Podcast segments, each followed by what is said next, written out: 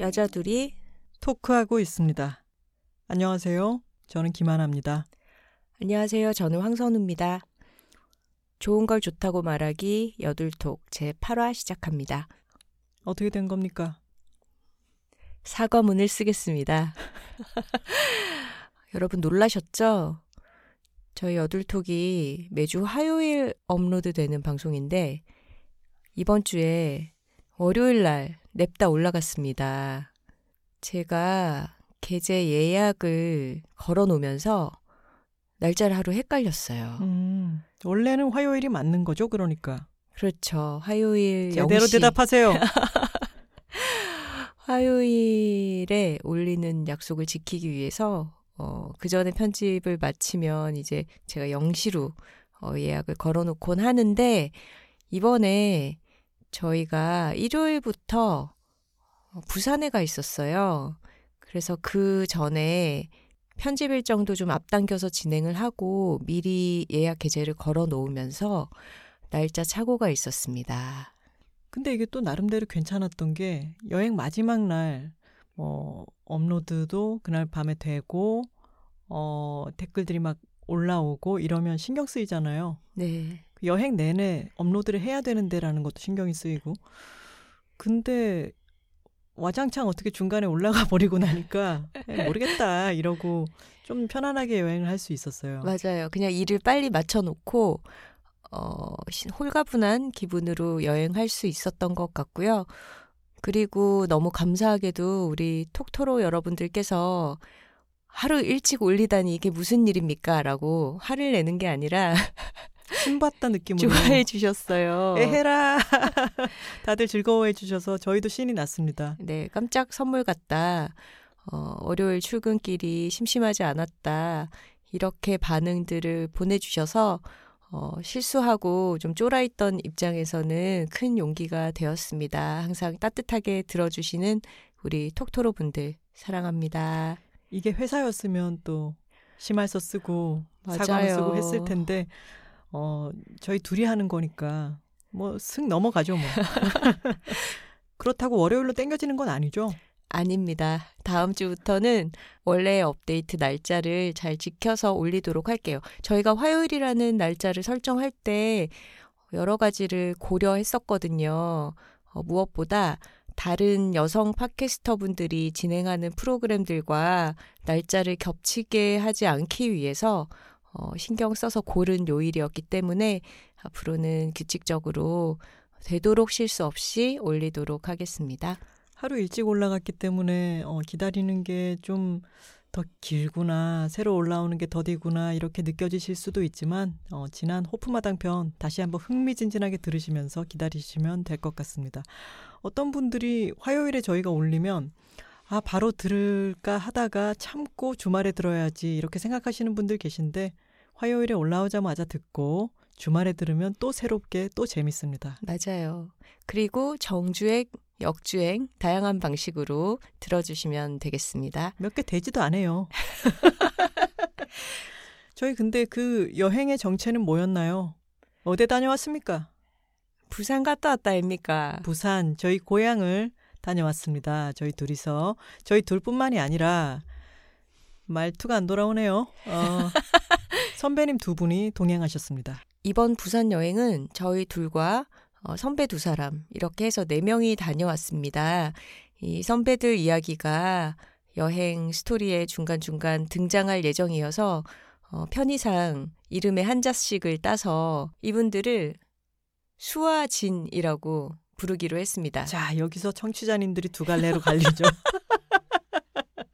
아, 그렇게 네이밍을 했구나 라고 하는 어, 분들이 계시고 그리고 아, 수아진 까르르르르 하시는 분들이 계실 텐데 이 후자님들 나는 동질감을 이쪽에 좀 더 느낀다.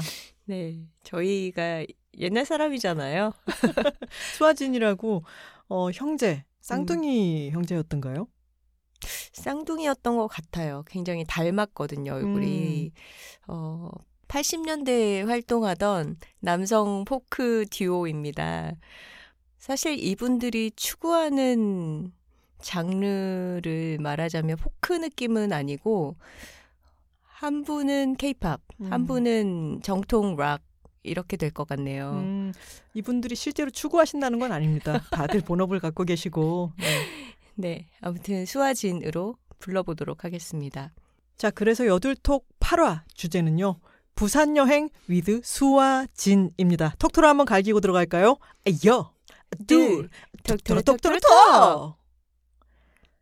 많은 분들이 이거 녹음해서 삽입하는 것 같다. 정말 맥락상 뜬금없이 톡토로가 휙 지나가고 다시 차분해진다라고 말씀하시는데 어, 저희 실제로 이렇게 합니다. 매번 새롭게 하고 있습니다. 네, 그렇습니다. 이거 음파 그래프를 봐도 되게 웃겨요.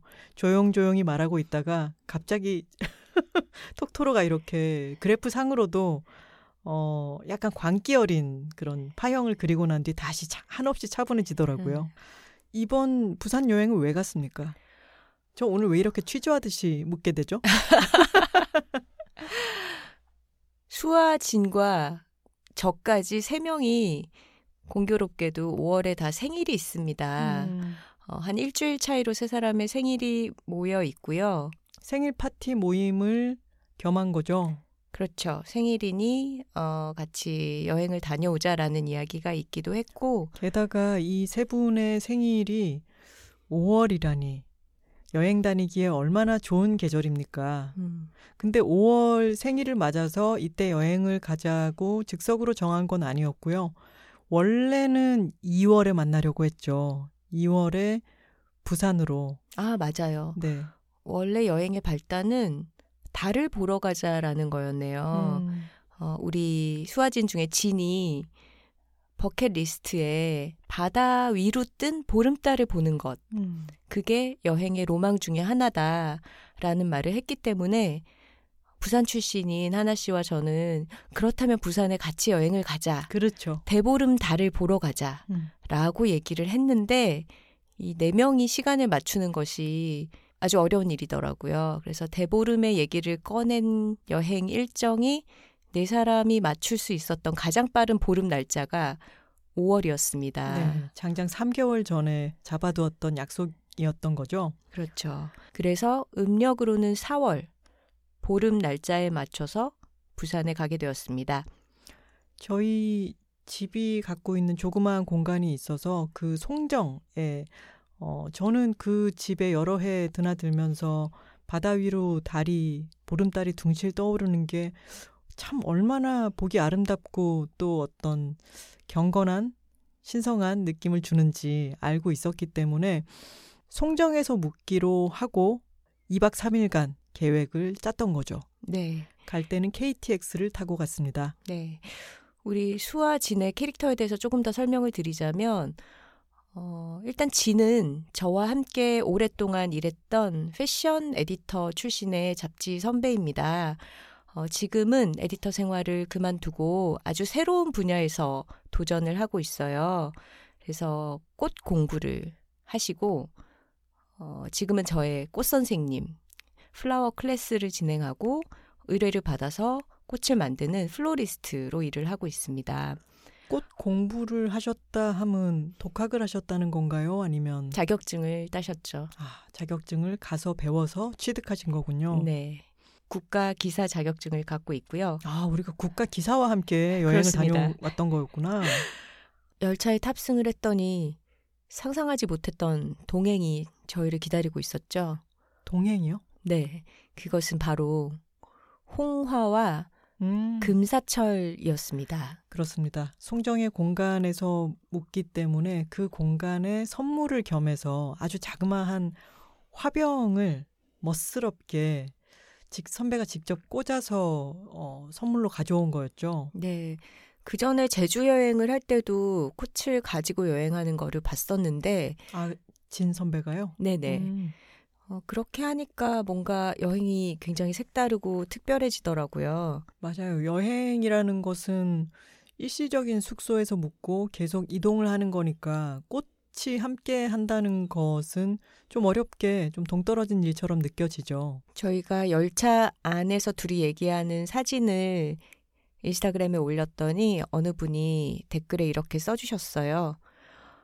저 이 사진 너무 좋은 게요. 우아함이 기차 안에 향기 좋은 향수처럼 퍼져 있어요. 꽃병과 조명이 이렇게 큰 역할을 할 수도 있구나 알게 됐어요. 라고 음. 댓글을 달아주셨더라고요. 조명은 사실 터널이라서 그렇습니다. 네. 밖이 환하게 밝았는데 초록도 많고 마침 터널에 들어갔을 때 위에 늘 켜져 있던 조명이 밑으로 탁 떨어지잖아요. 그 밑에 저희가 선배에게 받은 그 작은 화병을 두고 그 화병에는 금사철과 홍화가 좀 옐로우와 오렌지 색깔이 왔다 갔다 하는 그 정도 색깔이에요.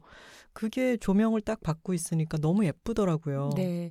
사실 열차 안이 조금 소란스러웠는데요. 뭐 앞뒷자리에서 막 통화를 하는 사람도 있고 영상을 보기도 하고 그래서 고요한 환경은 아니었는데 하나 씨가 앞에 꽃병을 두니까 마음이 너무 차분해진다고 맞아요. 좋아하더니 잠시 잠에 들었습니다.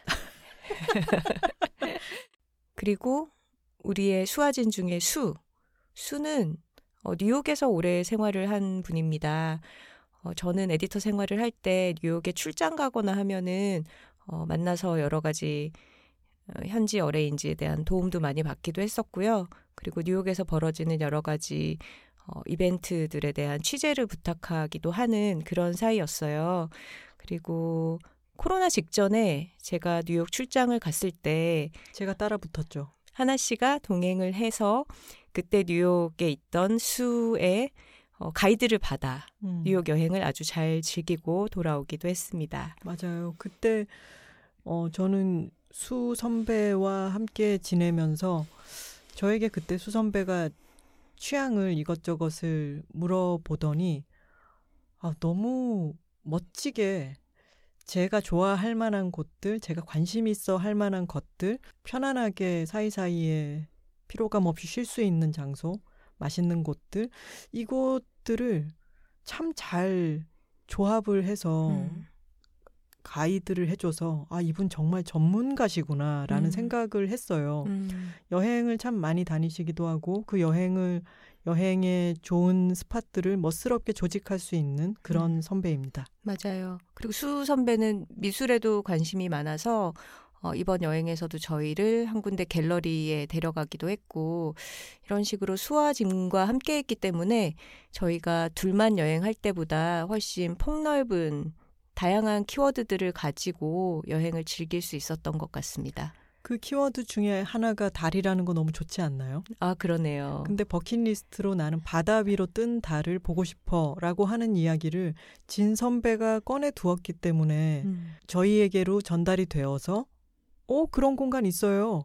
갑시다. 음. 이렇게 된 거잖아요. 맞아요. 이렇게 마음속에 품은 어떤 소망 같은 거를 입 밖에 꺼내어서 얘기를 해두는 건 참 중요한 것 같아요. 음, 그 얘기가 힘을 가지고 실현이 되기도 하고 그걸 들은 사람들이 도와주는 효력을 발휘하게도 되고요. 저희 그래서 일단 질러둔 이야기들이 있잖아요. 어떤 거 있죠? 우리 집 짓고 싶다고 아. 얘기해뒀잖아요. 그러네요. 기사화돼서 나가기까지 했어요.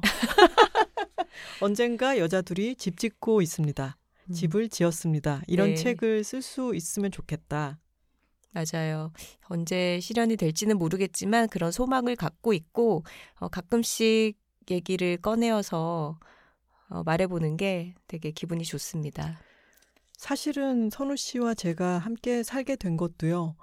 음, 그 말을 꺼냈기 때문이라고 할 수 있어요. 옛날에 저희가 서로 친하지 않을 때 선우 씨가 트위터에서 어, 멋쟁이 싱글들이 함께 모여 사는 실버타운을 만들고 싶다라고 쓴 적이 있잖아요. 그렇죠. 그때 제가 제일 처음 댓글을 달아서 그때는 아마 얼굴만 겨우 알던 사이였나 그때쯤이었죠. 음, 제가 그 실버타운 1번으로 들어가고 싶네요. 라고 멘션을 어, 썼었어요. 맞아요. 멋쟁이신가요? 자기 검열이 부족했네요. 근데 그렇게 얘기를 나눠 뒀기 때문에 아, 저 사람도 지금 앞으로의 삶에 대해서 좀 다른 모색을 하고 있구나라는 거를 제가 알게 되고 그리고 저도 거기에 동의한다는 거를 선우 씨가 알게 됐잖아요. 맞아요. 여러분들도 하고 싶은 거가 있으시면 많이 소문을 내세요. 그렇게 부산에 도착을 하고 음, 저희가 생각한 첫 코스는 어디였죠? 영도였습니다. 영도는 최근 파친코 때문에 어, 더 핫해진 것 같아요. 맞아요. 그 주인공 선자의 고향으로 등장하는 곳이었죠. 저는 아직 파친코를 못 봤는데 기분이 이상할 것 같기는 한 게 저의 어 아빠의 고향이 영도 동삼동이거든요.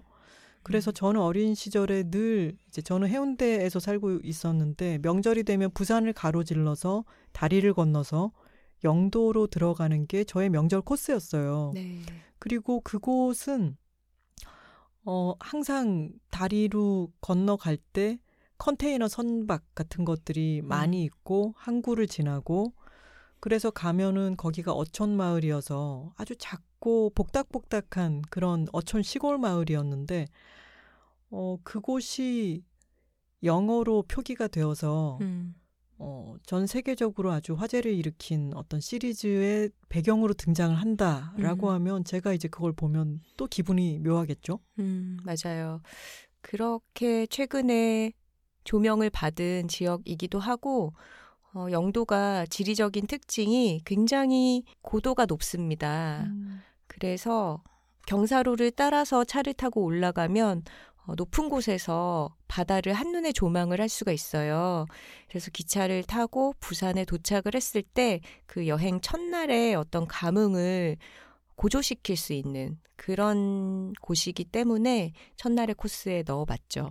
저는 근데 태종대 차로 이제 못 들어가는 걸 모른 채 어, 부산 어랍시고 갑시다 하고 갔는데 오히려 진 선배가 알고 있었죠. 네. 버스 삼- 타고 가야 돼. 어, 저희는 부산에 어린 시절에 살았기 때문에 오히려 어, 어릴 때의 정보 같은 것이 업데이트가 안 된 부분들이 있더라고요. 어, 그래서 부산에 비교적 아주 최근에 생긴 hip place인 모모스 커피를 갔습니다. 그 모모스 커피가 영도 초입에 항구들이 있고 배들이 많이 있는 곳에 창고죠, 그러니까. 음, 저는 느낌이 약간 성수동과 비슷하지 않나라는 음. 생각이 들었어요. 네. 성수동에서도 아주 어떤 큰 공간의 규모를 훌쩍 뛰어넘는 맞아요. 그렇게 큰 창고를 개조한 곳에 모모스 영도점이 생겼고요.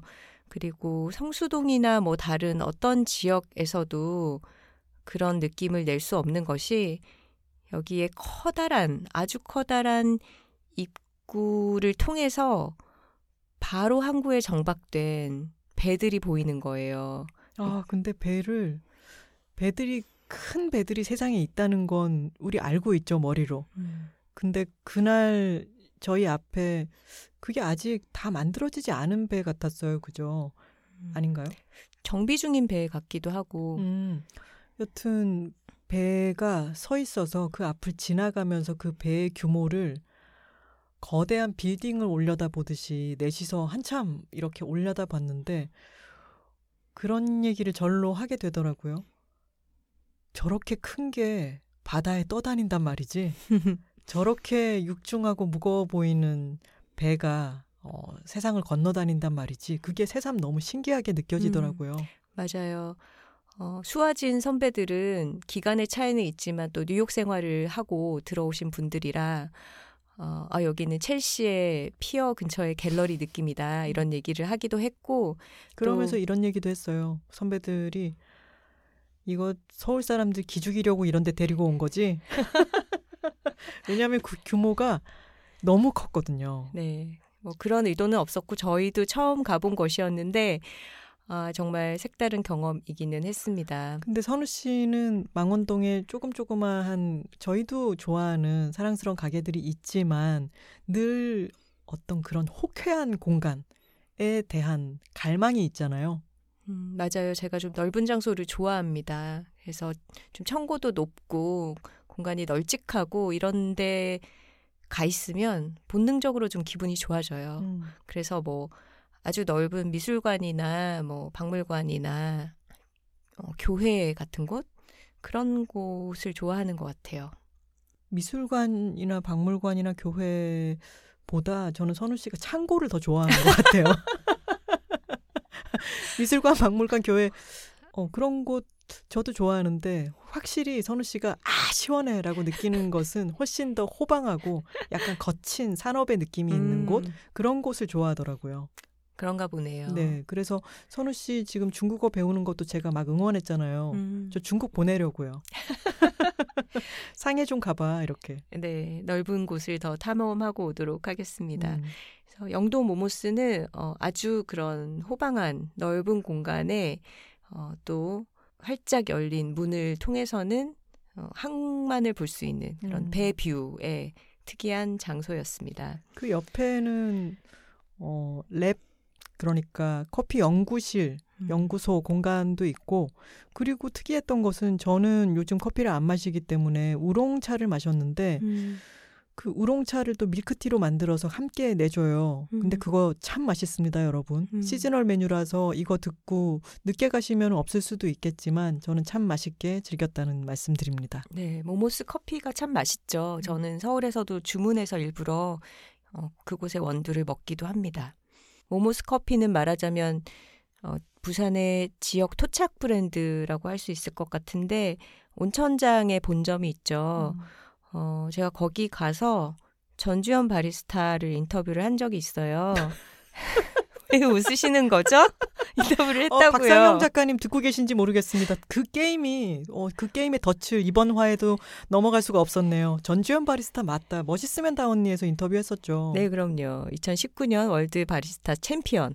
어, 세계 1위에 빛나는 우리의 자랑 전주연 바리스타를 거기서 만났었는데 온천장 모모스 본점도 어, 교육과 연구 공간의 비중이 아주 크더라고요. 음. 네, 그 공간이 영도에도 마련이 되어 있었습니다. 온천장 모모스든 영도 모모스든 가시기 전에 황선우 작가가 인터뷰한 전주현 바리스타의 인터뷰를 한번 읽고 가시면은 그 커피를 즐기는데 좀 더 즐거움이 더할 거라고 생각합니다. 그 모모스 커피의 그런 항구의 느낌 그런 게 좀 더 뭐랄까요 무역과 상업과 그리고 어떤 공업과 이런 느낌이 복합적으로 있잖아요. 그렇죠. 근데 그 영도의 반대편으로 가면 아주 좀 따뜻한 느낌의 산책을 할 수 있는 작은 사랑스러운 길이 있습니다. 흰여울길이라는 이름의 길이 있습니다. 어, 여행자들에게는 산책로이지만 사실은 주민들이 살고 있는 주거 공간이기도 하죠. 네. 아주 좁은 길이고요. 바다의 면에 있고 아까 선우 씨가 얘기했던 것처럼 바다로 내려가고 바다에서 다시 올라오려면 경사가 상당히 있는 어, 통영을 가보신 분들이라면 이를테면 동피랑이라든가 그런 음, 모습을 생각하시면 될 텐데요. 사실 말씀드리기가 조금 조심스러운 것은 동피랑도 마찬가지지만 거주민들이 원래 그곳에 살고 있었고 음, 어, 삶의 공간이기도 한데 너무 많은 관광객이 몰리면서 그 집을 막 두들긴다거나 어, 과한 관의 주도로 뭔가를 조성한다거나 해서 그 원래 갖고 있던 모습의 정취가 음, 순식간에 사라지는 것을 목도할 때가 있잖아요. 전국의 음. 곳곳에서 그런 현상들이 벌어지는데 음. 흰 여울길의 경우도 지금은 상업시설들이 곳곳에 많이 생겨 있죠. 네. 그렇지만 여전히 많은 주민들이 살아가고 있는 생활 공간이기도 해서 어, 여행하시는 분들은 좀 각별한 주의가 필요하지 않을까 싶기도 해요. 저희도 몇 년 만에 가봤더니 관광객이 상당히 많이 늘어서 어, 여기 작은 골목이 감당할 수 있는 인원을 넘어서는 것은 아닌가 이런 음. 걱정도 조금 되더라고요. 네, 흰여울길을 걸으실 때는 너무 소음을 일으키지 않고 다른 분들의 주거 공간에 대해서는 존중하셔야 할 것 같습니다. 흰여울길은 아주 깎아지르듯이 경사가 가파른 그런 언덕 위에 위치한 길이에요. 그래서 아주 작은 집들이 계단식으로 배치가 되어 있고 바다에 면한 골목을 따라 걸으면서 어, 아주 높이에서 바다를 내려다보면서 조망할 수 있는 그런 골목길입니다. 그리고 제가 큰 댁이 영도여서 잘 알지만 바닷가 바로 앞에 있는 집들의 페인트색은 좀 이렇게 많이 발해 있는 경우가 많잖아요. 해풍 때문에 페인트가 빨리 삭기도 하고 그 색이 많이 잘 발해요. 음. 그래서 밝은 색깔의 페인트, 어, 밝은 색깔의 벽을 하고 있는 집들이 많고 그래서 막 산토리니 이런 이야기들을 하게 되는 건데요. 음. 푸른색 바다 위로 있는 밝은 색깔의 집들 음. 그 모습이 그 길을 걷고 있으면은 참 눈이 시원하고 음. 저 멀리로는 섬들이 이렇게 흩어져 있고 또 모모스가 있는 곳에서는 배를 밑에서 위로 올려다보는 어, 그런 앵글이라면은 흰 여울길에서는 저 멀리 툭툭 놓여 있는 배들을 멀리서 바라보는 그 느낌도 정말 시원하고 예쁘고 좋습니다. 맞아요. 흰 여울길이 유명해지게 된 데 큰 역할을 한 어, 작은 서점이 하나 있죠. 네. 손목서가입니다. 네. 흰 여울길은 영도에 아까 모모스 커피가 있던 쪽은 동북 쪽이라고 할 수 있고 흰 여울길은 서쪽을 향해 있어요. 그래서 해가 질 때 그 노을이 정말 장관인데 손목서가에서 자그마한 창을 통해서 바다 위로 지는 노을을 보면서 음료를 마시고 책을 몇 줄 읽을 수 있으면 정말 정말 그 경험이 음. 아주 값지죠. 오래 가죠. 여행을 할 때 그 지역의 작은 서점에 들러서 책을 구입을 하는 게 그 여행의 추억을 쌓는 또 좋은 음. 방법이기도 한 것 같아요. 그래서 저도 친구들이랑 가면 어, 제 것도 구입을 하고 친구들에게 권해주고 싶은 책을 사주기도 합니다. 책이 정말 좋은 기념품입니다, 여러분. 어, 어떤 책을 사서 사실 그 책을 채 다 읽지 못할 수도 있고 그렇지만 책장에 그 책이 꽂혀 있는 걸 보게 되잖아요. 그러면 아, 나 저거 어디에 있는 서점에서 샀지, 어디 누구랑 여행 갔다 샀지, 그게 기억이 다 난답니다. 맞아요. 흰여울길을 걷고 거기서 카페 한 군데를 들러서 좀 땀을 식힌 다음에 음. 저희는 차를 타고 오늘의 숙소가 기다리는 송정으로 이동을 했습니다. 아까 말씀드렸듯 이 세 분은 다 에디터 출신이세요. 네, 세 분의 저도 들어가는 거죠. 그렇죠. 그 에디터 출신이니 얼마나 관심사도 많고 그것에 가서 보고 싶은 마음도 많겠습니까? 그래서 저는 이번 여행의 역할은 운전기사였습니다. 어, 부산에서 비교적 지리, 방향 같은 것을 알고 있으니까 동선을 대략적으로 짤 수 있고 그리고 제가 또 운전을 좀 잘합니다. 그래서 운전을 하면서 영도를 빠져나오는데요. 거기 길 이름들이 있잖아요. 음, 근데 그 남항, 그러니까 남쪽에 있는 항구라는 뜻이겠죠. 남항, 고유명사겠지만 남항 새싹길이라고 하는 길도 있었고요. 또 음. 한쪽으로는 작은 시장길 음. 이런 이름도 있었는데 그런 표지판들을 보면서 아 여기 참 흰여울길이라고 하는 음. 이름도 참 예쁘잖아요. 맞아요. 그래서 운전하면서 그 표지판을 보면서도 아 참 여기는 신경을 많이 썼구나 음. 생각을 했습니다. 음, 지난 화에도 우리가 잔다리로의 유래를 얘기하기도 했잖아요. 음, 맞아요. 도로명 주소들을 잘 들여다보면 그런 정겨운 이름들을 만나게 되는 것 같네요. 그래서 저희는 송정 숙소에 묵으면서 이틀 동안 달을 봤습니다.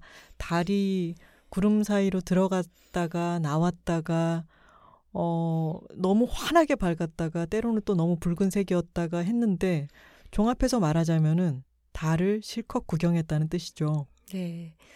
우리 수아진 중에 지인의 버킷리스트에 있던 바다 위에 뜬 달 구경을 실컷 했고요.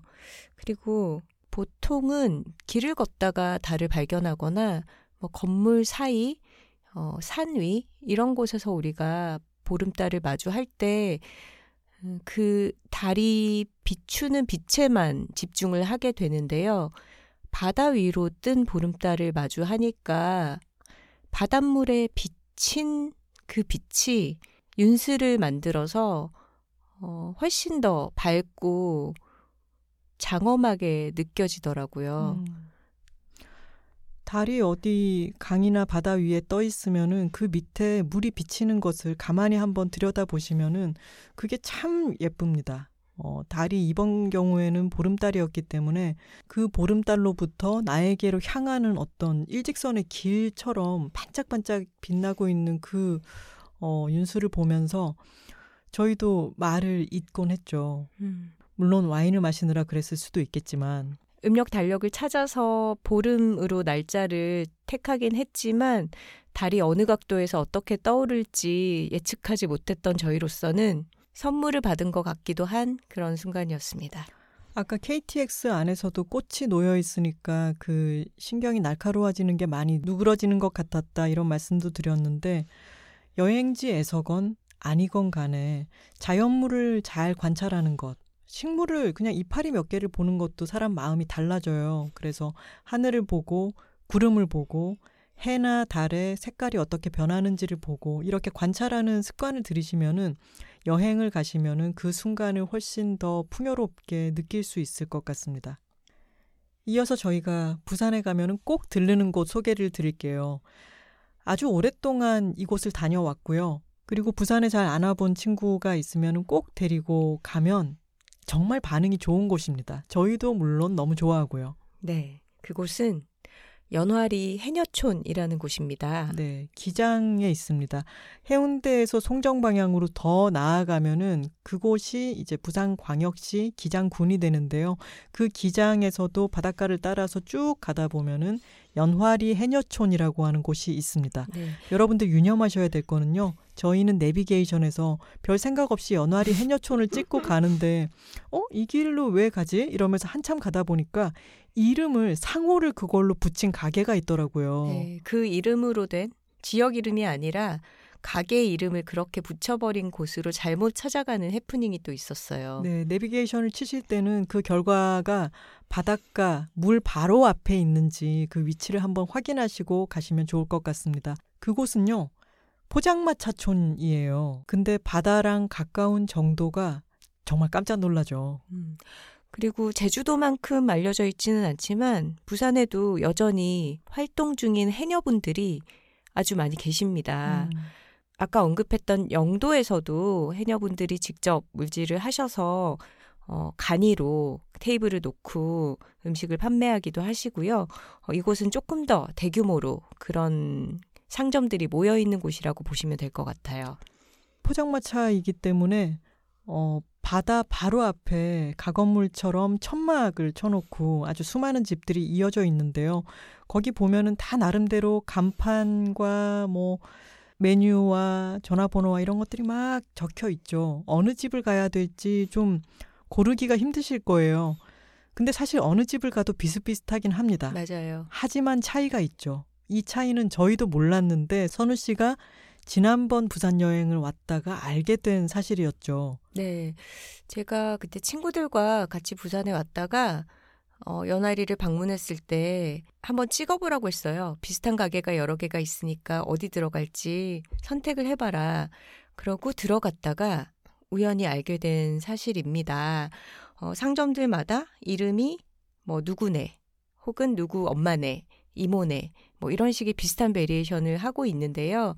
어, 그곳 사장님 말씀에 따르면 가게에 직접 물질을 하는 해녀분이 운영을 하는 경우에만 해녀라는 이름을 간판에 달 수 있다고 해요. 음, 그러니까 간판을 잘 보고 해녀의 집이라든가 뭐뭐 해녀 뭐 이런 식으로 적혀 그렇죠. 있는 집을 찾아 들어가면 되는 거군요. 그게 식별법이라고 하더라고요. 근데 그걸 알게 된 이야기가 너무 웃겼어요. 이 얘기부터 먼저 할까요? 연화리에 가시면요. 보통 해물 모듬을 사람 숫자에 맞춰서 시키고 그거에 그것을 안주로 술도 한 잔 하시고 어 저는 운전해야 됐기 때문에 술을 마시지 않았죠.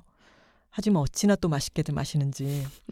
여튼 그 해물을 다 드셔 가실 때쯤 전복죽을 주문을 하시면요. 정말 깜짝 놀라게 진한 전복 내장이 많이 들어가서 거의 초록색을 띠는 그 진한 전복죽은 어디 다른 곳과 비교하기가 힘든 그런 고소함을 갖고 있죠. 맞아요. 전복이 정말 신선할 때만 그 내장을 쓸 수 있기 때문에 그런 색깔이 나오는 거거든요. 음, 어, 서울에서 먹으면 어, 그렇게 진한 초록색이 나올 수가 없죠. 음. 저희는 이번에 원래 가던 데가 아니라 선우 씨가 지난번에 발견했다는 해녀집 순이와 오기 김씨 할매 라고 적혀 있는 집으로 들어갔습니다. 그 간판에도 어딘가 해녀라고 적혀 있었겠죠? 네. 우연히 들어갔던 이곳에서 어, 또 범상치 않은 해녀분을 만난 뒤로 저는 여기를 단골집으로 삼기로 하고 이곳을 계속해서 오고 있었던 것입니다. 음. 저와 친구들이 그때 조금 이른 시간에 방문을 했었어요. 그래서 다른 손님이 아무도 없었는데 어, 제 친구들은 누가 봐도 좀 서울에서 온 그런 어리바리한 티를 내면서 셋이 앉아 있었어요. 음. 서울 말을 쓰면서 음. 어 이거 중짜면 될까? 셋이 먹는데 소짜를 먹어도 되나? 뭐 이런 얘기를 하면서 메뉴를 고심하고 있었는데 갑자기 여기서 일하시는 사장님 중에 한 분이 다가오시더니 저희의 손을 잡아 끄셨습니다. 그러면서 냅다 엄마 다리 한 만져봐라. 제 친구 그러니까 손을 잡아 끌어다가 자기 다리에 대면서 제 친구의 음. 손을 붙잡아서 본인의 허벅지에 갖다 대면서 그리고 자기 자신을 호칭을 엄마라고 엄마라고 하신 거죠. 저희가 망원동 너랑 나랑 호프에 가면 모두가 아기가 되잖아요. 아기야라고 부르시잖아요. 여기서는 본인을 냅다 엄마라고 칭하면서 엄마 다리 한 만져봐라. 왜 그러셨을까요? 했네요. 그것은 생각을 해보십시오, 청취, 청취자 여러분. 식당에 음식을 먹으러 갔는데 어, 갑자기 사장님이 다가오시더니 자기 허벅지로 손을 막 갖다 대면서 엄마 다리 한 만져봐라 라고 했을 때 그 당황스러움. 이분의 요지는 뭐였냐면 어, 본인이 직접 물질을 하는 이 집의 해녀다. 음. 이 해산물들은 모두 내가 공급해오는 아주 싱싱한 어, 최상의 재료다. 그리고 나는 계속 물질을 하고 있기 때문에 이렇게나 허벅지가 단단하다. 선우 씨도 그 허벅지 만져봤어요? 아, 네, 저는 제 친구가 부끄러워서 손을 빼는 동안 저요, 저요 이러면서 제가 만져보겠습니다 하면서 허벅지를 만졌는데 아, 정말 단단하시더라고요. 음. 그러니까 그 사장님의 허벅지는 일하는 여성으로서 자신의 어떤 자신감의 증표, 어, 성실함의 증표 같은 것이었던 것입니다. 음, 그분이 아마도 김씨 할매가 아닐까라고 저희는 추정을 하고 있는데요. 맞아요. 네, 그 어, 김씨 할매 해녀님 70대십니다. 엄마 나이가 70이다. 그런데 군살이 하나도 없제. 이러면서 어, 그분의 이제 군살까지는 어, 만져서 체크하진 않았으나 놀라웠던 게 정말 너무 자세가 꼿꼿하고 바르시더라고요. 구부정한 대라고는 하나도 없이 당당한 체격에 자세가 바른 그런 분이셨습니다. 그래서 저희는 어, 그 사장님이 시키는 대로 어, 주문을 하고 음식을 기다렸죠. 이번에도 갔을 때 김씨 할머니를 이제 선우 씨한테 얘기를 들었기 때문에 그분을 뵙고 혹시 우리 손을 끌고 가서 본인 다리를 만지게 하면 다리를 만져봐야지라는 마음을 품고 있었던 저희는 저희는 약간 실망하고 말았죠. 왜냐하면 처음에는 김씨 할머니가 안 계셨기 때문입니다. 맞아요. 그래서 어, 가게를 잘못 들어왔나? 어, 그만두셨나? 옮기셨나? 이런 걱정을 하면서 주문을 하고 음식을 먹고 있었죠. 그랬더니 중간에 나타나셨습니다. 근데 그날 아침에 어, 물질을 하고 출근을 하신 것 같았어요. 음. 그래서 그날 바람이 굉장히 심했잖아요. 맞아요. 약간은 기온이 갑자기 많이 내려간 때였죠. 지, 맞아요. 조금 지쳐 있으시더라고요. 음. 그래서 냅다 다리를 만지라는 그런 어, 포효는 듣지 못했지만 대신에 약간 차분한 무드로 엄마 머리 한번 만지봐라. 머리가 젖어 있잖아. 오늘 물에 들어갔다 왔어. 지금 들어갔다 나온 거야. 머리도 덜 말랐어. 음, 라고 하셨습니다. 이번에 연아리를 방문했을 때는 어, 성게철이 시작된 것 같았어요. 그래서 가게 입구에서 성게는 또 손질하는데 손이 많이 가잖아요. 우리 순이와 오기 듀옥에서 성게를 손질하고 계시더라고요. 그래서 우리가 추가로 성게를 주문하고 싶다라고 했더니 김씨 할매께서 어, 2만 원어치는 시켜야 먹을 게 있다라고 하셨습니다. 그러면서 뭐라고 하셨죠? 나중에 그 손질된 성게를 한 접시 가지고 오시면서 20만 원어치 영양부이 들었어.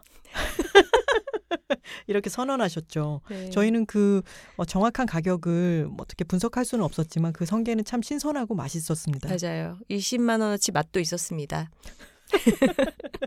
근데 이 사장님께서 다리 한번 만져봐라 퍼포먼스를 하지 않으셨기 때문에 저희는 내심 서운했고 어, 수 선배가 다리를 만지고 싶다는 음험한 욕망을 드러내기 시작한 것이었습니다. 하지만 무례할 수 있잖아요. 남의 몸에 그렇죠. 손을 대는 음. 거잖아요.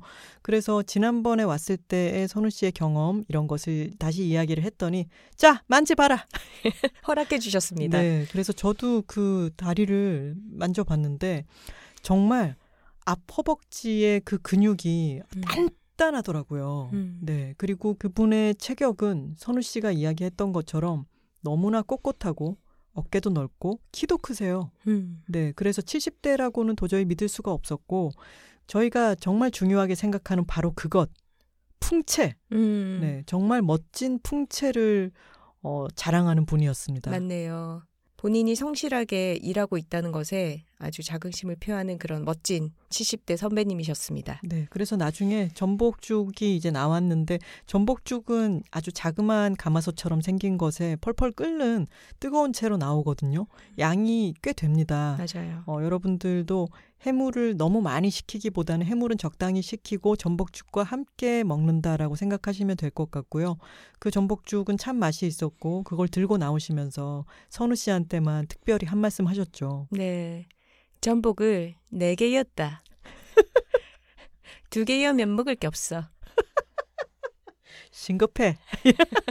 그러시면서 전복을 네 마리였다고 강조를 하시면서 진한 전복죽을 내어주셨죠. 네. 저희는 지난번 호프마당 사장님의 60대 아주 즐겁게 건강하게 살아가고 계신 모습을 보며 참 즐거웠는데 이어서 이번에는 70대 김씨 할매님의 사실 김씨 할매가 정확하지 않을 수도 있잖아요. 김씨 할매 추정님의 정말 그 듬직하고 쾌활한 어, 모습을 보면서 또 참 좋은 에너지를 얻었습니다. 선배들은 또 지역에 제철 음식을 먹으러 찾아다니는 것을 좋아해서 뭐 예를 들면은 고흥의 유자 음. 이런 것을 가장 맛있다는 철에 찾아가고 하더라고요. 근데 마침 저희가 부산에 갔을 때가 기장의 멸치철이었습니다. 길에 이제 운전을 하고 가는데 길 양쪽으로 기장 멸치 축제라고 하는 배너가 흩날리고 있었고 저희가 갔을 때는 축제 기간은 아니었어요. 음. 그 직전이기는 했지만 그래도 여기까지 왔으니까 멸치를 좀 보고 싶다 음. 해서 근처의 시장으로 가보기로 했습니다. 그 바로 옆이 대변항입니다. 어, 이 대변이라고 하는 지명 때문에 참 어, 손해를 많이 보는 곳인데 사실은 뜻이 좋죠. 큰 해변이라고 음. 하는 뜻이에요. 근데 공교롭게도 어떤 어, 동음이의어 때문에 그곳에 뭐 학교라든가 그곳에 여러 지명을 활용한 상호 같은 때 오해를 많이 받기도 하는데요. 여튼 그렇게 멀지 않은 대변항으로 저희는 차를 몰고 갔습니다. 갔더니 정말 이제 곧 내일 모레면 어, 멸치 축제 아주 큰 행사죠. 26회를 맞았더라고요. 굉장히 분주하게 준비를 하고 계셨어요. 네, 그래서 그런 천막 같은 것들도 연이어 설치를 음. 하고 있었고 흥성흥성한 분위기가 이제 막 음. 조성이 되고 있었습니다. 맞아요. 그리고 실제로 멸치가 이제 제철이어서 경매장이라 그러나요? 그 공판장들마다 엄청나게 멸치를 담아서 박스를 쌓아놓고 판매하고 있더라고요. 그리고 우리가 보통은 건조된 멸치를 보잖아요. 그런데 말리는 공정에 들어가기 전의 멸치들은 음, 정말 통통하고 음. 살이 올라 있더라고요. 맞아요. 지게차로 막 멸치가 이곳저곳으로 운반되기도 하고 집집마다 멸치들이 판판이 쌓여 있고 음. 그 멸치의 비늘이 정말 은빛으로 반짝반짝반짝하게 빛이 나고 있었습니다. 음. 곳곳에는 멸치에 소금을 뿌려서 이제 액젓으로 만드는 중간 과정인 것들도 있었고요. 음. 그렇게 판매를 하는 판매처들도 양쪽에 있고 아주 멸치로 인해서 음. 어떤 활기가 막 돌아가고 있는 게 느껴졌죠. 맞아요. 그곳을 거닐던 저희는 유독 한 가게 앞에 손님들이 줄을 늘어선 것을 발견했습니다. 음. 뭐지? 찐 맛집의 향기가 풍겨오더라고요. 지역 사람들이 가는 그런 숨은 맛집이로구나. 라고 생각해서 가게 이름을 확인하고 찾아봤더니 어, 숨지 않은 워낙 유명한 맛집이더라고요. 내놓은 맛집이었습니다. 네. 근데 우리가 여행 계획을 짠다고 해서 인터넷으로 항상 완벽하게 사전 조사를 해서 간다고 생각을 하지만 어 그렇게 정보를 다 찾아보는 게 꼭 좋은 결과로 이어지지는 않는 것 같아요. 맞아요. 낚시성 글들도 있고 그리고 로컬 실제로 그곳의 사람들은 인정해 주지 않는 아그 바이다 그 뭐 외지 사람들이나 오는 데지 이렇게 얘기를 하는 곳들도 있죠. 음. 매우 상업화되거나 주인이 바뀐 곳들도 있고요. 음. 그런데 실제로 여행을 가셨을 때 아까 저희가 달이나 하늘 꽃 관찰해 보라 말씀드렸죠. 맛집도 음. 잘 관찰을 해보시면은 얻어 걸리는 게 더 맛있습니다. 음, 맞아요. 그리고 저희는 다행히 여행지에서 즉석에서 계획을 바꾸는 것에 누구도 스트레스를 받지 않는 음. 그런 성향의 여행자들이었기 때문에 그 범상치 않은 포스를 품기는 그 집에서 멸치를 먹어보기로 한 것이죠. 네, 그곳의 이름은 용암 할매 횟집이었고요. 오늘 유독 할매들을 많이 소개하게 되네요. 저희 할매들 좋아한다 아닙니까? 그리고 어 나오는 사람들의 그 포만감과 이 흡족함이 가득한 그 만면에 띈 미소 이런 걸 음. 보면서 아, 저 집은 확실하다라는 생각이 들었고 그것을 뒷받침해줄 여덟 개의 블루 리본 아. 스티커. 멋있었어요. 네. 한쪽 이제 창문 중앙에서부터 음. 한쪽으로 붙여 나가다가 자리가 없어서 반대편으로 붙여 나가기 맞아요. 시작한 바로 그 블루리본 스티커를 보면서 우리는 이곳에 다시 와야겠다. 어제 보통 그러잖아요. 한 구역을 갔으면 다음 날에는 다른 구역을 가고 싶어 하게 마련인데 모두가 아, 이곳에서 내일 아침을 먹는다. 라고 결정을 내리고 그 다음날 갔죠. 네. 멸치찌개와 멸치구이를 시켰습니다. 근데 멸치찌개라고 하면은 좀 비릴 것으로 예상이 되잖아요. 그 이름부터가 얼마나 그렇습니까?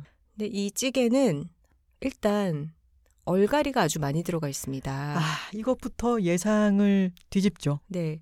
우거지를 넣는다라고 하면은 보통은 조금 뭐랄까 수분이 적은 음. 그런 말랐던 우거지를 불려서 끓인다고 생각하실 텐데 어, 아주 살짝 마른 그런 얼갈이 잎들을 충분하게 많이 넣어서 그 씹는 맛이 아주 좋았어요 식감이 음. 그리고 국물을 빨갛게 고춧가루로만 간을 하는 게 아니라 된장이 들어가더라고요. 맞아요. 그래서 같이 이렇게 된장에 콩들이 막 씹히는데 음. 이게 먹다가 뭐 다른 반찬이랑 밥을 먹다가 다시 찌개로 돌아가면 아, 그래, 이렇게 구수했지. 음. 매번 놀라게 되는 거예요. 이게 멸치가 너무 신선하니까 찌개 자체가 프레쉬한 맛이 나요. 여러분도 꽁치 김치찌개 이런 거 생각해 보시면은 어떤 맛인지 약간 상상되는 게 있을 텐데 그 맛과 달라요.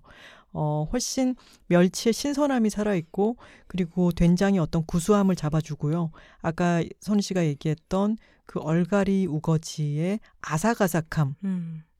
그래서 전체적으로 구수하면서도 왜 이렇게 신선한 느낌이 들지? 음. 아주 신기한 멸치찌개 맛이었습니다. 네, 그리고 멸치도 제철이라 기름기가 통통하게 올라 있잖아요. 음. 그러니까 그 살 자체도 먹을 게 많고 그 살에서 배어 나오는 어떤 기름기가 국물을 굉장히 부드럽고 풍미가 좋게 만들어주는 거죠. 음. 그리고 부산 지역의 밑반찬의 특징이 해초를 많이 씁니다. 음. 다른 곳들보다는 뭐 잘 먹지 않는 뭐 미역 무침이라든가 꼬시래기라고 하는 그 음. 오독오독 씹히는 그런 해초들을 가지고 밑반찬을 많이 만드는데 그 반찬으로 밥을 한참 먹다가 국물을 한 숟갈 또 떠서 먹으면 그 고소함과 약간 짭짤함 사이에 무한 루프. 밥을 한 그릇을 뚝딱 비우게 되는 거죠. 그리고 네 분이 네 분 정도 가셨다면은 또 멸치구이 한 접시 시켜 주셔야죠. 어, 만원 하면 나오는데요. 멸치가 양미리 구이라든가 시샤모 구이처럼요. 이렇게 그냥 불 위에다가 멸치를 그냥 구워서 나오는 건데요. 간장에 찍어가지고 뭐 가시 바르고 이럴 필요 없이 한 입 베어 물어 보시면은 고소함이 입안을 가득 채웁니다. 지금 회상하면서 계속 입안에 침이 고여서 어, 말하기가 되게 곤란해지고 있어요. 이거 호프마당 또 가야겠는데요. 만족스러운 식사를 마친 저희는 가게 앞길을 걸으면서 건어물 판매하는 상점에서 김하나 작가의 또 최애 간식을 사가지고 돌아왔습니다. 그게 뭐죠? 그것은 말린 미역 귀입니다. 어, 이 부산 사람들은 부산 사람들도 요즘 사람들은 안 먹을래나?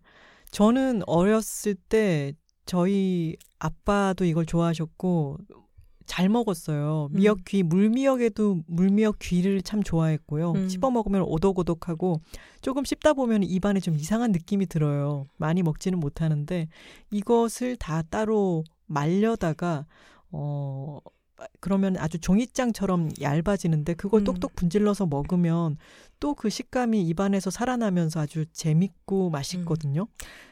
만 원어치를 샀는데 정말 비닐봉지 한가득 주시는 거예요. 네. 그래서 서울로 돌아올 때까지 숙소에 놓인 그 비닐봉투를 볼 때마다 뭐가 저렇게 크지?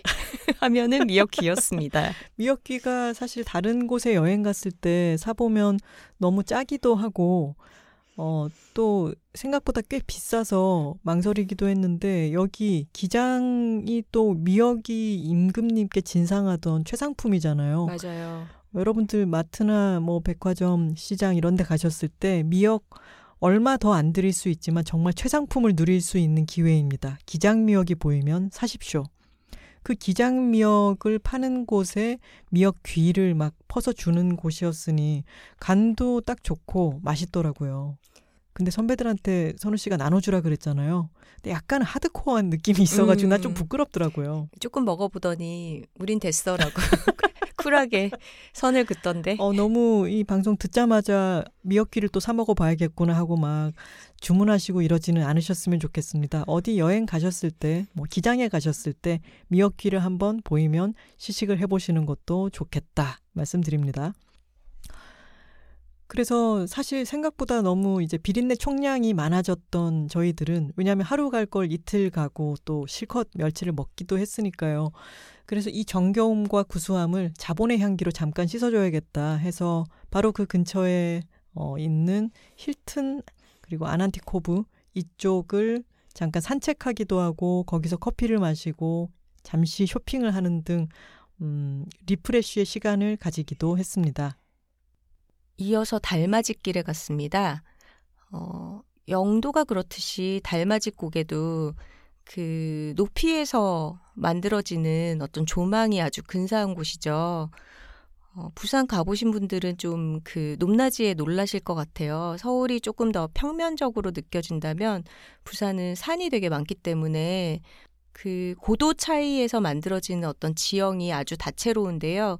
달맞이길 역시 어, 해운대 바다에서 멀지 않은데 꽤 높이 올라간 언덕에서 되게 멋진 view를 즐길 수 있는 곳이에요. 그래서 여기서 어, 갤러리도 한 군데 들르고 또 카페도 가서 어, 마침 날씨가 아주 좋아서 멀리까지 펼쳐진 광안대교와 오륙도의 풍경까지 어, 보면서 아주 즐거운 시간을 보냈습니다. 그 길이 참 좋지 않습니까? 그렇죠. 그 길 초입에 이 고개가 시작되는 오르막의 초입에 저희 집이 있었습니다. 하나 씨 어릴 때 살던 데잖아요. 네, 거기서 살았기 때문에 해운대 바닷가도 가까워서 집에서 수영복 입고 나갈 수가 있었는데 그런 천혜의 환경, 좋은 입지, 그곳에 5층짜리 아파트에 저희 집은 1층이었지만 창밖으로 바다가 보일 정도였죠. 그랬는데 그게 재개발이 되어서 그러면 이 건물이 올라가는 동안 좀 딴 데 가 있어야 되잖아요. 딴 음, 데서 그렇죠. 집을 빌려서 하죠. 있고 어, 근데 그걸 하기 위한 비용에 이자를 지불하고 이러는 게 너무 허리띠를 졸라매야 되고 돈이 없다, 힘들다라는 이유로 저희 집이 그걸 홀랑 팔아먹었습니다. 헐값에. 아이쿠. 네. 아이쿠 이런. 그랬는데 제가 저도 저희 집이 다 이제 수학이나 이쪽 머리가 없기 때문에 그걸 어떻게 알게 됐냐면 저는 그냥 집이 이사를 가나 보다 뭐 이렇게만 생각했죠. 근데 한 번은 제가 대학생 때인가 어 이미 다른 곳으로 이제 이사를 가고 나서 차를 타고 달맞이길을 가게 됐어요. 네. 엄마 아빠가 앞에 계시고 엄마가 운전대를 잡고 아빠는 조수석에 있고 오빠랑 제가 뒷자리에 앉아 있었는데 아빠와 엄마가 그런 대화를 나누더라고요. 저희 예전에 살던 그 아파트가 이제 좀 더 높은 아파트로 올라간 그 곳 옆을 지나면서 여기의 위치가 진짜 좋은데 그랬더니 그렇지 여기가 진짜 좋지. 근데 이거를 우리가 난리 묻다 이가. 맞다. 난리 묻지. 이런 대화를 나누더라고요. 아, 너무 태평하신 거 아닙니까? 네, 엄마 아빠가 그런 대화를 나누는 거를 보고서야 아, 우리가 이 좋은 위치에 어떤 집을 날려 먹었구나라는 걸 알았고 그 뒤로 엄마 아빠가 그것에 대해서 대화 나누는 걸 한 번도 다시는 본 적이 없기 때문에 한동안 그 가치를 제가 몰랐어요. 음. 근데 서울에 한참 살다가 부산에 와서 보면 진짜 여기가 위치가 좋은데 음. 나중에 알고 보니까 그러저러하게 된 것이었던 것이었던 것이었습니다. 네, 집안의 어떤 흐르는 피가 참 어떤 이익을 도모하는 데 관심이 없으시다는 그런 걸 알 수가 있네요. 아니 관심은 있어요. 능력이 안 되는 거예요. 아니 그런데 뭐 좀 웃기는 에피소드로 얘기를 하고 지금 지나가고는 있지만 오랜만에 부산에 가보면 아, 진짜 좋은 풍광을 헤쳐버리는 맞아요. 그런 고층 건물이 여기에 생겨서는 분명 안 되는 자리에 음, 불쑥 솟아 있는 광경들을 우리가 너무 많이 보게 되죠. 네. 네. 그런 것에 대해서는 상당히 안타까운 마음이 듭니다. 그 너도 나도 초고층을 짓고 있기 때문에 부산의 시야가 가끔씩 서울에서 가는 사람들로는 매번 도시가 빽빽하게 가로막히는 느낌이 드는데 음. 이런 초고층 유행 같은 게 저희는 그렇게 좋아하지는 않아요. 도시가 너무 과밀해지고 있다는 생각이 조금은 듭니다. 다음으로 이번 여행에서 또 좋았던 곳이 F1963이라는 장소입니다. 여기는 원래 고려 제강 음. 공장이 있던 터죠. 그 공장을 이전하면서 부지에 문화 공간을 집어 넣은 그런 장소인데요. 그 F가 factory라고 하죠. 네. 그, 리고 1963이 그 수영 공장을 만든 해였던가요? 맞아요. 그리고 2008년까지인가 운영이 되다가 지금은 어, 다른 지역으로 공장은 이전을 했다고 합니다. 어, 여기에는 예스24 중고 서점도 들어가 있고 작은 도서관도 있고요. 그리고 테라로사 카페라든가 복순도가 레스토랑 같은 시설들이 들어가 있습니다. 갤러리도 새로 들어가 있던데요. 아, 네, 국제 갤러리 부산점도 여기 들어가 있고요. 어, 이곳에서 가장 인상적이었던 곳은 뒤뜰이었어요. 음. 여기에 화수목이라는 화원이 하나 자리를 하고 있고, 그리고 온실 공간을 주변으로 해서 정원이 꾸며져 있는데, 그 정원의 quality가 아주 놀라웠습니다. 저희는 아주 여러 해 전에 그 정원을 두 번을 갔는데 처음 갔을 때는 아 여기가 참 좋구나 그리고 잘 못 보던 수목들을 지금 키우고 있구나 여기를 음. 조성할 건가 보다라고 음. 하는 밑그림을 보고 그리고 맨 처음에 갔을 때 그 느낌이 너무 좋았어요 그랬는데 두 번째 갔을 때는 그 느낌이 싹 사라지고 아 여기 화원을 없앴나 보구나 라는 음. 생각이 들었고 그것이 그 첫 번째 좋았던 기억이 사라진 게 참 안타까웠거든요. 근데 세 번째 이번에 갔을 때는 아 그것이 준비 기간을 거쳐서 음. 정말 근사하게 이제는 조성이 됐구나 를 발견할 수 있어서 저희는 너무 기분이 좋았습니다. 네, 식물을 키워내는 데는 시간이 걸리니까요. 음. 그 준비 기간이었던 것 같아요. 그리고 어, 우리 수아진과 함께 가다 보니까 또 유독 식물에 눈이 많이 가더라고요. 그래서 거의 뭐세 걸음 걷고 사진을 한 장 찍는 식으로 음. 그렇게 꽃과 나무들의 사진을 찍어가며 계속 어. 구글로 이 꽃이 뭔지를 찾아가며 맞아요. 이 꽃은 뭘까, 이 나무는 뭘까 서로 물어보고 모르는 건 또 검색도 하고 그런 식으로 정원을 즐겼습니다. 음. 어, 이 정원의 멋진 점은 누구나 들어가서 볼 수 있는 그런 개방된 공공 공간이라는 점이었어요. 어, 물론 안에 있는 카페에서 음료를 테이크아웃해서 나와서 함께 즐길 수도 있지만 그런 조건이 필요한 공간은 아니고 누구나 둘러보고 또 거기에 비어 있는 테이블에서 앉아서 쉴 수도 있는 그런 곳이었습니다. 네, 이번에 부산 여행을 하면서 느낀 게 아, 정말 초록이 보이는 창, 바다가 잘 보이는 창, 이런 것이 얼마나 럭셔리인가, 음. 이런 거를 좀 깨닫게 되더라고요. 그리고 그것을 보러 멀리까지 가는 게 여행 아닌가? 이런 생각도 들죠. 그 수목이 잘 조성되어 있는 어, 작은 산책로는 규모는 그렇게 크지 않아요. 그런데 동선을 정말 주의 깊게 짜 두었고 중간중간에 편히 잠깐 걸터 앉을 수 있는 바위가 있고 벤치가 있고요. 따라서 걷다 보면은 시즌별로 꽃이 핀 것을 잘 볼 수 있게 해둔 것 같아요. 그래서 정말 다양하고 하나하나가 너무너무 예쁜 꽃들을 많이 볼 수 있었고, 그리고 아주 특이하게 생긴 이파리들, 그런 수목들을 보면서 계속 놀라워 하면서 걸을 수가 있습니다. 좀 계단을 올라갔다가 물 떨어지는 소리도 듣고 다시 걸어 내려올 수 있기도 하고 향기롭기도 하고요. 그곳의 이름은 마침 달빛 정원이었습니다. 음, 저희가 이번에 달을 보러 간 여행이었는데 이 정원의 이름도 달빛 정원이더라고요. 맞아요. 이 두 달이 우리에게 굉장히 깊은 인상을 남겼습니다. 음. 근데 우리가 갔을 때는 평일이었잖아요. 평일 낮이었잖아요. 그래서 아주 한적했는데 사람이 아주 많을 때는 또 이런 고즈넉함을 즐기기에는 힘들 수 있겠죠. 정원의 이름은 왜 달빛 정원일까요? 글쎄요. 그것까지는 제가 조사해 보지는 않았지만 지금 얘기를 듣다 보니까 달이 휘영청 떴을 때는 그 정원을 걸으면 달이 어떻게 보일까라는 궁금한 생각은 드네요. 음. 그리고 저도 갑자기 든 생각은 어, 말하자면 어떤 건물의 정면에 만들어 놓은 그런 음. 정원이 아니라 후원이잖아요, 뒷뜰. 네. 그래서 햇빛보다는 달빛의 느낌으로 건물 뒤에 조금 숨어서 쉴 수 있는 그런 공간의 느낌과 햇볕보다는 달빛이라는 이름이 더 어울리지 않나 이런 생각도 드네요. 맞아요. 확실히 그곳은 햇빛 정원은 아니에요. 호쾌하고 막 전면에 확 드러나 있는 곳이라기보다는 약간 비밀의 숲 같아서 더 좋은 느낌이 있었습니다. 저는 또 여기 예스24가 각별한 게 예스24에서 만든 도서 팟캐스트 책읽아웃을 제가 1년 진행했을 때 어, 그 1주년 행사를 이곳에서 했습니다. 그때 선우 씨도 서울에서 저와 같이 와서 들, 맞아요. 들으셨죠? 공개 방송을 저는 관객으로 객석에 앉아서 지켜봤던 기억이 나네요. 그때 사실 어, 공개 방송이 너무 즐거웠고 저는 아주 벅차기도 했고요. 아마 지금 청취자 여러분들 중에도 그 자리에 계셨던 분들도 계실 것 같은데 어, 그 공개 방송을 마치고 스태프들은 그날 서울로 돌아가야 했기 때문에 부산역 근처에서 뒤풀이 회식을 했습니다.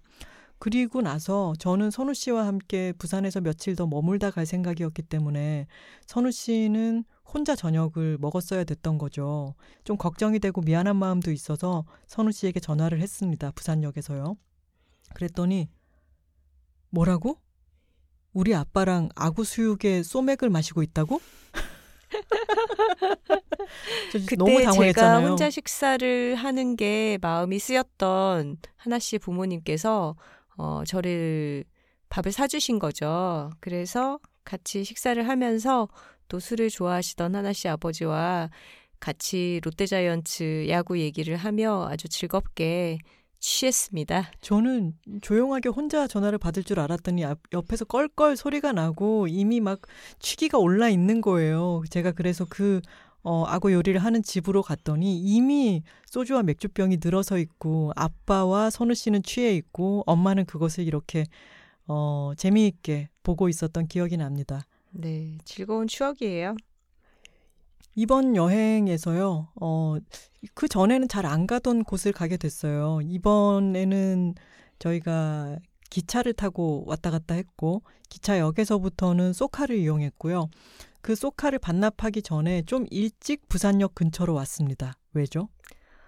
어, 선배들이 비빔 당면을 꼭 먹어봐야겠다라고 얘기를 했거든요. 근데 비빔 당면은 저에게는 추억의 음식이에요. 어린 시절에 엄마랑 같이 시장에 가면 엄마가 사주곤 하던 그런 시장 음식으로 음.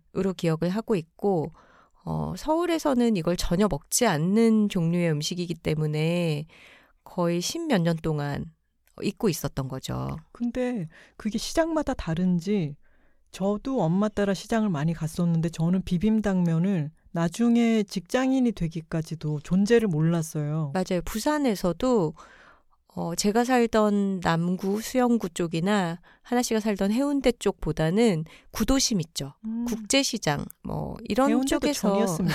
당시에 상당히 촌이었어요. 네, 남포동 인근에 그런 구도심 시장에서 주로 판매를 했던 걸로 기억을 해요. 음. 그래서 저는 또 오랜만에 한번 먹어보고 싶다라고 해서 같이 부산역 근처에 있는 초량시장에 갔습니다. 예전에 저는 비빔당면을 살면서 딱 한 번 먹어봤는데 부산에 그때 놀러 왔다가 어, 직장인인 시절에 먹었었는데요. 오랜만에 다시 먹었더니 아 진짜 재밌는 맛이구나라는 생각이 들었어요. 네. 어, 당면 면발을 익히면서 이제 오뎅을 같이 익히고 거기에 단무지와 부추 어, 그리고 당근이 들어갔나요? 네. 이런 야채들을 조금 섞고 그리고 칼국수 같은데 얹어 먹는 그 양념장을 위에 얹어서 같이 섞어 먹는 그런 음식입니다. 음, 다대기 같은 그런 게 있는 간장 베이스의 양념장인 거죠. 그렇죠. 음, 그걸 따끈하게 해가지고 왜 잡채 같은 거는 좀 어, 뜨겁지 만들어두고. 않은 상태로 먹잖아요. 그렇죠. 콜드 파스타잖아요. 음. 네, 근데 이 비빔당면은 정말 따끈하게 호로호록 먹는데 별미죠. 음. 그리고 선우 씨가 그 얘기했잖아요. 이게 사실 김밥 재료랑 비슷하다. 음, 저도 어른이 돼서 먹어보면서 깨달았어요. 아, 이 속재료가 김밥용의 재료와 비슷해서 김밥을 말아 팔던 곳에서 음. 비슷한 재료를 활용해서 만들어서 판매하던 음식이 아닐까라는 음. 추측을 해보게 됐습니다. 비빔당면은 시장 한가운데 이- 쭉 늘어서 있는 리어카 같은 데서 간이로 파는 것이었는데요. 현금이라고 돼 있으니까 현금을 갖고 있던 선배가 이게 선불인가요? 아니면 뭐 나중에 드려도 되나요? 이렇게 물어봤어요. 그랬더니 뭐라고 하셨죠? 네, 또 역시나 할매인 사장님께서 아니, 먼저 줘도 되는데 그러면은 나중에 갈 때 내가 섭섭하더라고. 먹고 난 뒤에 쓱 일어나서 갚으면 내가 마음이 좀 섭섭하더라고. 그래서 저희는 돈 안 받은 것 같고 그래서 후불을 했죠. 그리고 또 이 사장님은 비빔당면이랑 같이 먹으라고 오뎅 국물 같은 걸 막 갖다 주셨어요. 그래서 저희가 아, 감사합니다 인사를 했더니 또 뭐라고 하셨죠? 그 오뎅 국물을 옆에 곁들여서 마셔도 좋지만 요래요래 부어 감으면 맛있습니다. 그러면서 직접 조금씩 부어주셨죠. 네. 그래서 저희가 아 감사합니다라고 했더니 고맙기는 돈 받고 다 파는 긴데 이렇게 말씀을 하셨죠. 맞는 말이지요. 네, 이렇게도 하셨어요. 쏙 쿨한 그런 할매들을 많이 만났네요. 그랬네요. 이 비빔당면을 먹고 나서 저에게는 큰 그림이 있었습니다. 분명히 약간의 짠 것을 먹고 입이 텁텁해질 테니 조금 단맛으로 이것을 씻어야겠다 라는 계획을 하고 차이나타운으로 갔던 것이죠. 비빔당면으로 배를 채우지 말라고 선우 씨가 신신당부했는데 배가 이미 꽤 찼었죠. 네, 하지만 여행에 가서는 또 먹을 수 있습니다. 맞습니다. 이어서 저희는 선우 씨의 큰 그림에 따라 차이나타운으로 향했습니다. 어, 부산역이 있으면요. 앞에 커다란 대로가 있고 그 길을 건너면 그 맞은편이 초량시장이 있고 차이나타운이 있어요. 걸어서 왔다 갔다 할 수 있는 거리입니다. 네, 차이나타운은 부산 여행을 시작할 때나 혹은 기차를 타러 가기 직전에 시간이 좀 남을 때 끝나는 장소로서 많이들 활용을 하실 것 같은데요. 어, 저희 역시 이번에 기차 타러 가기 직전에 마지막 식사를 해야겠다라고 향한 곳이었습니다. 차이나타운에는 가장 유명한 곳은 신발원이라고 하는 곳입니다. 아까 대변항 말씀도 드렸는데 신발원도 앞에 신발이 들어가기 때문에 조금 독특하죠. 그러네요. 신발원에 어, 비빔당면의 짠맛을 씻어주기 위해 먹으러 간 것은 바로 콩국이었습니다. 저는 이 콩국의 존재를 몰랐어요. 음, 콩국은 중국에서 아침 식사로 많이 먹는 메뉴라고 해요. 음, 그래서 약간 두유 느낌이 나는 그런 연한 콩물에다가 어 밀가루 반죽을 튀긴 도넛 같은 거, 추러스 같은 거죠. 음. 추러스 같은 거를 잘라서 그거를 띄워서 같이 먹습니다. 그래서 중국어로는 그 콩물을 또우장, 뭐라고요? 또우장이라고 또우장. 하고 네, 그리고 그 튀김을 여우티아오라고 한다고 하더라고요. 여우티아오. 네. 네. 그래서 그것을 먹으러 갔는데 마침 신발원은 쉬는 날이더라고요. 음, 신관만 영업을 하고 있었는데 본관이 쉬는 날은 콩물을 하지 않는다. 음. 라고 해서 새로운 가게 탐색에 나섰습니다. 네, 차이나타운은 양쪽으로 어, 다양한 가게들이 있어요. 중국 가게들이 대부분이지만 러시아 가게도 있고요. 아, 재밌었던 거는 차이나타운 옆에는 또 텍사스 타운이 있습니다. 텍사스 거리가 있어서 거기 안에 들어가면 또 온갖 지명들이 있더라고요. 여튼 차이나타운을 따라서 걸어가면서 가게들 중에 외관에서 풍기는 어떤 느낌을 저희는 탐색하기 시작했죠. 그러다가 만두 콩국이라고 하는 서체가 아주 독특하고 재미있게 쓰인 작은 가게를 발견했습니다. 그곳은 삼생원이라고 하는 곳이었는데요. 네. 여기 들어가서 콩국을 주문했더니 마침 딱 2인분이 남아있다며 저희에게 판매를 하셨죠. 음, 그리고 들어가기 전에 저희는 또 음, 여기도 블루 리본이 있군 음. 확인하고 들어갔습니다. 맞아요. 그리고 콩국만 먹기에는 또 약간의 아쉬움이 있기 때문에 만두를 한 접시 시켜서 음. 같이 먹었습니다. 저는 그래서 평생 처음으로 콩국을 먹은 거였는데요. 선우 씨는 예전에 먹은 콩국이랑 비교해서는 어땠어요? 음, 큰 차이를 모르겠더라고요. 음. 그 카테고리 자체가 사실은 독특한 음식이지 그 안에서 맛이 얼마나 다르다라고 말할 만큼 제가 여러 번 먹어보지는 않아서 음. 그냥 맛있게 먹었습니다. 네, 저도 맛있게 먹었습니다. 이런 대접에 뽀얀 어, 두유 또는 우유처럼 흰 물이 들어 있고요. 거기다가 설탕을 타서 어, 그 아까 말한 추러스 같은 것을 작게 잘라서 한 접시로 옆에 내오는데요. 그걸 적셔서 먹는 거예요. 근데 참 H마트에서 잣죽이 자신에게 얼마나 담백하고 위안을 주었는가 이런 표현이 있잖아요. 음, 이 콩국도 비주얼도 그렇지만 참 부드럽고 맛있고 따뜻하고 포근하게 이 음. 속을 달래주는 듯한 느낌이 있었어요. 음. 잘 잤니? 이렇게 몸을 깨워주는 것 같은. 음. 저는 콩으로 만든 모든 것을 다 좋아하는데 하나 씨는 그렇진 않잖아요. 네, 그런데도 이 콩국을 아주 맛있게 먹어서 신기하다고 음. 생각했어요. 맞아요. 정말 맛있었어요. 삼생원을 기억하시기 바랍니다. 오늘은 여둘 픽이 따로 없나요? 진짜 저희 아무 생각 없이 왔네요. 어제 저희가 사실은 여행에서 돌아와서 오늘 바로 녹음을 하러 왔어요. 근데 여덟픽에 대해서 생각을 못 했는데 지금 아 그러면은 어 여덟픽을 따로 꼽는 것은 방금 또 저희가 마이크를 꺼놓은 채 설왕설래가 잠깐 있었는데요. 오늘의 여둘 픽은 저희가 부산 여행에서 소개한 곳들이라고 할 수 있을 것 같네요. 네. 한번 읊어볼까요? 네. 모모스 커피 영도점, 영도 흰여울길, 기장 연화리의 해녀촌, 특히 순이와 오기 김씨 할매집, 그 옆 대변항의 용암 할매 횟집의 멸치찌개와 멸치구이, 그리고 F1963의 달빛정원, 부산역 근처 차이나타운의 삼생원의 콩국까지였습니다. 자, 이제 댓글을 읽기 전에 또 한번 언급하고 가야겠네요. 네, 감사드릴 분들이 있습니다. 따뜻한 선행 이어지고 있습니다. 어, 여둘 픽으로 소개했던 일리윤 브랜드에서 아주 커다란 선물을 보내주셨어요. 네. 이지워시 선크림과 함께 어, 브랜드의 다양한 제품들을 보내주셨는데요.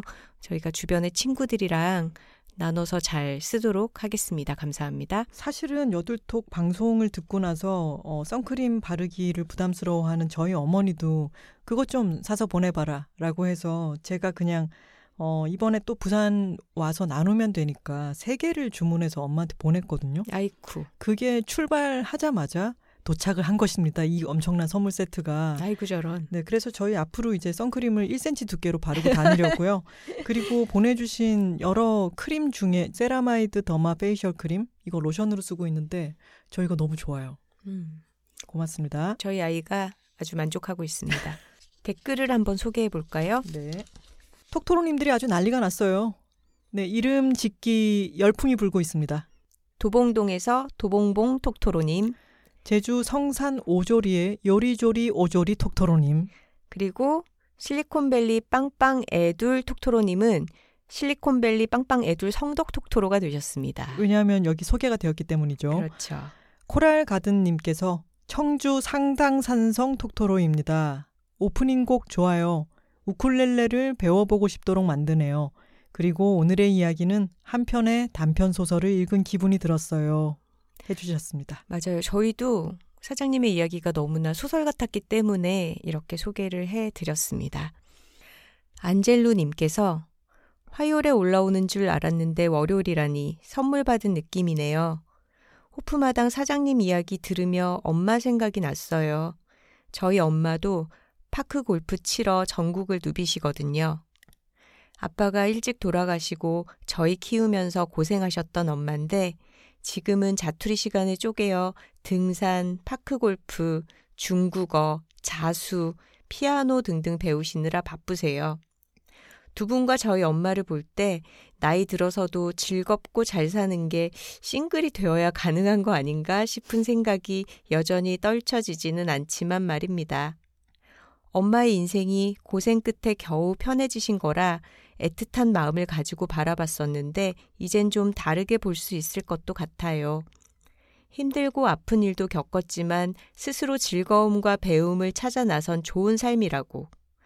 엄마를 행복하게 해드려야 한다는 강박 같은 건 이제 좀 놓아도 되지 않을까 싶어요. 하셨습니다. 아, 안젤루님이 싱글이 되어야 가능한 게 아닌가라고 하셨던 생각을 바로 반박해 주시는 댓글이 있었습니다. 곤양고님의 댓글입니다.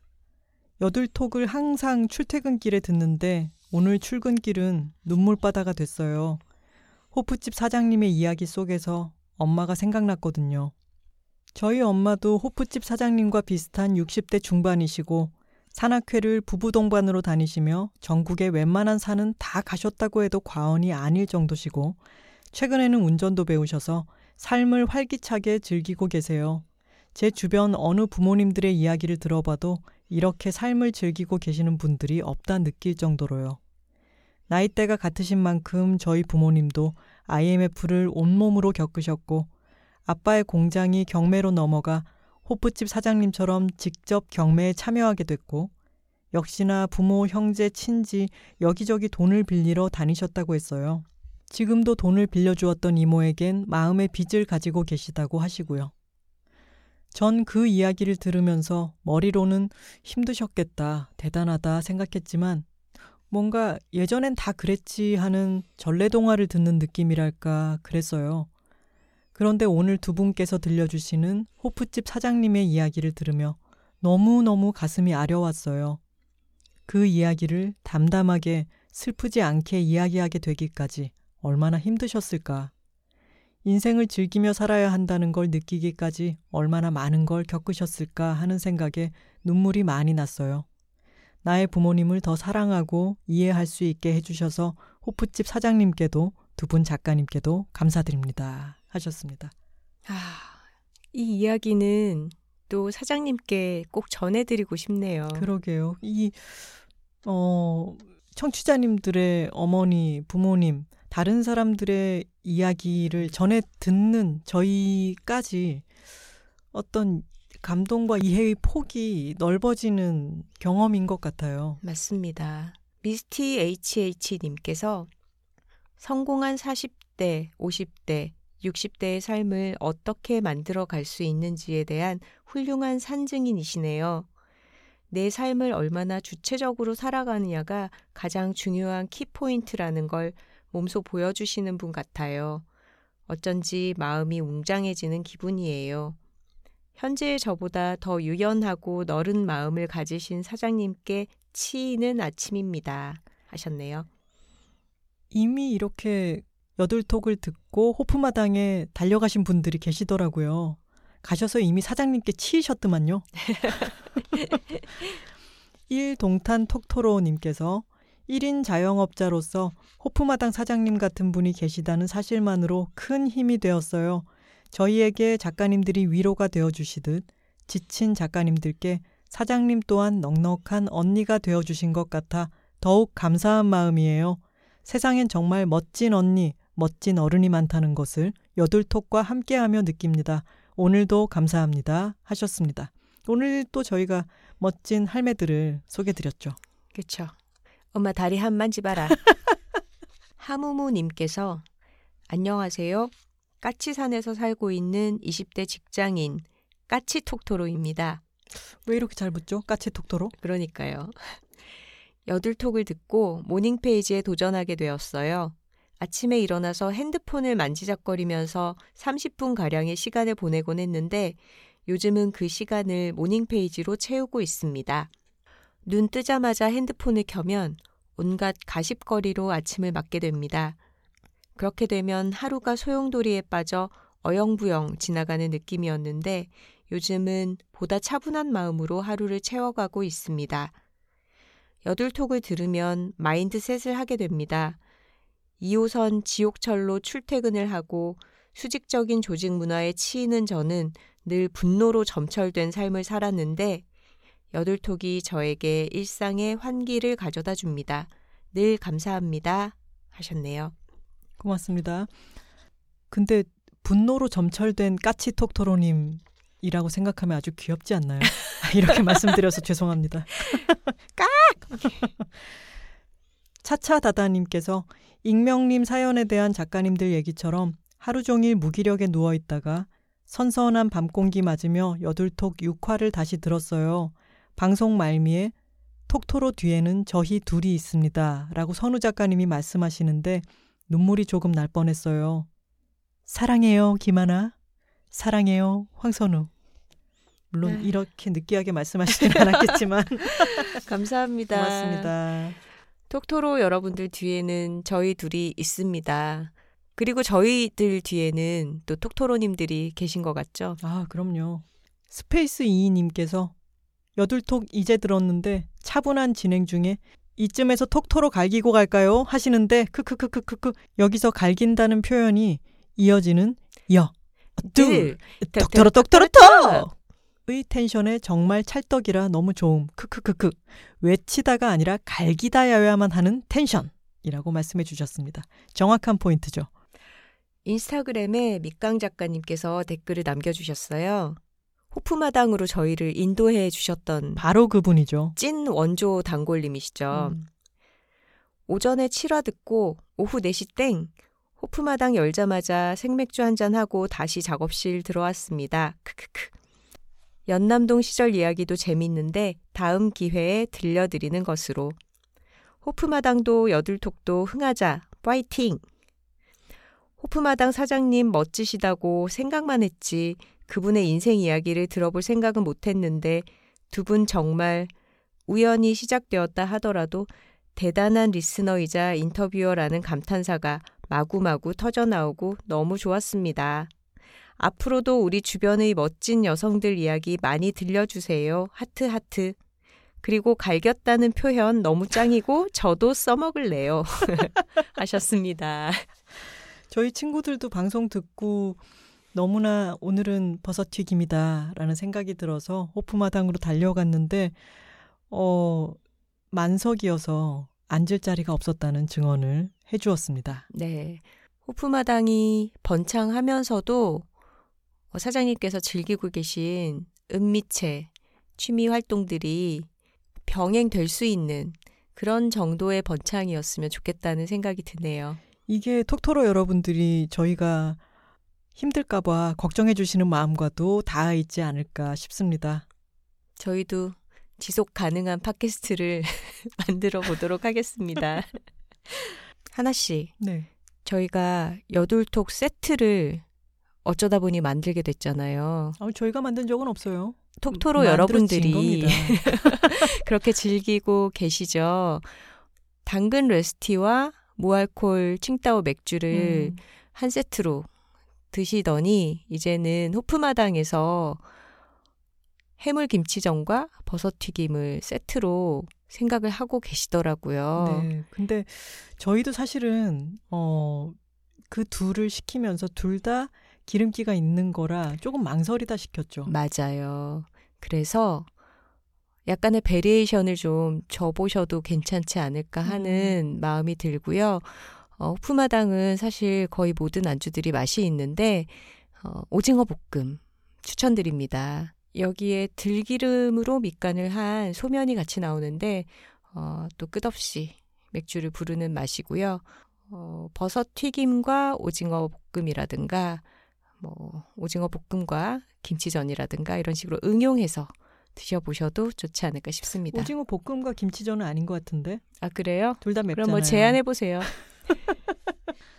여튼 다양한 조합으로 드셔보시면 좋겠고요. 치킨도 거기는 맛있고 돈가스도 맛있고요. 다 맛있는 곳입니다. 오늘 여둘톡 8화는 저희의 부산 여행 보고서로 만들어 보았습니다. 여둘픽은 곳곳에 섞여 있습니다. 그럼 저희는 9화의 다른 주제로 돌아오겠습니다. 톡토로 여러분들 즐겁게 지내고 계세요. 화요일입니다. 화요일입니다. 감사합니다. 고맙습니다. Música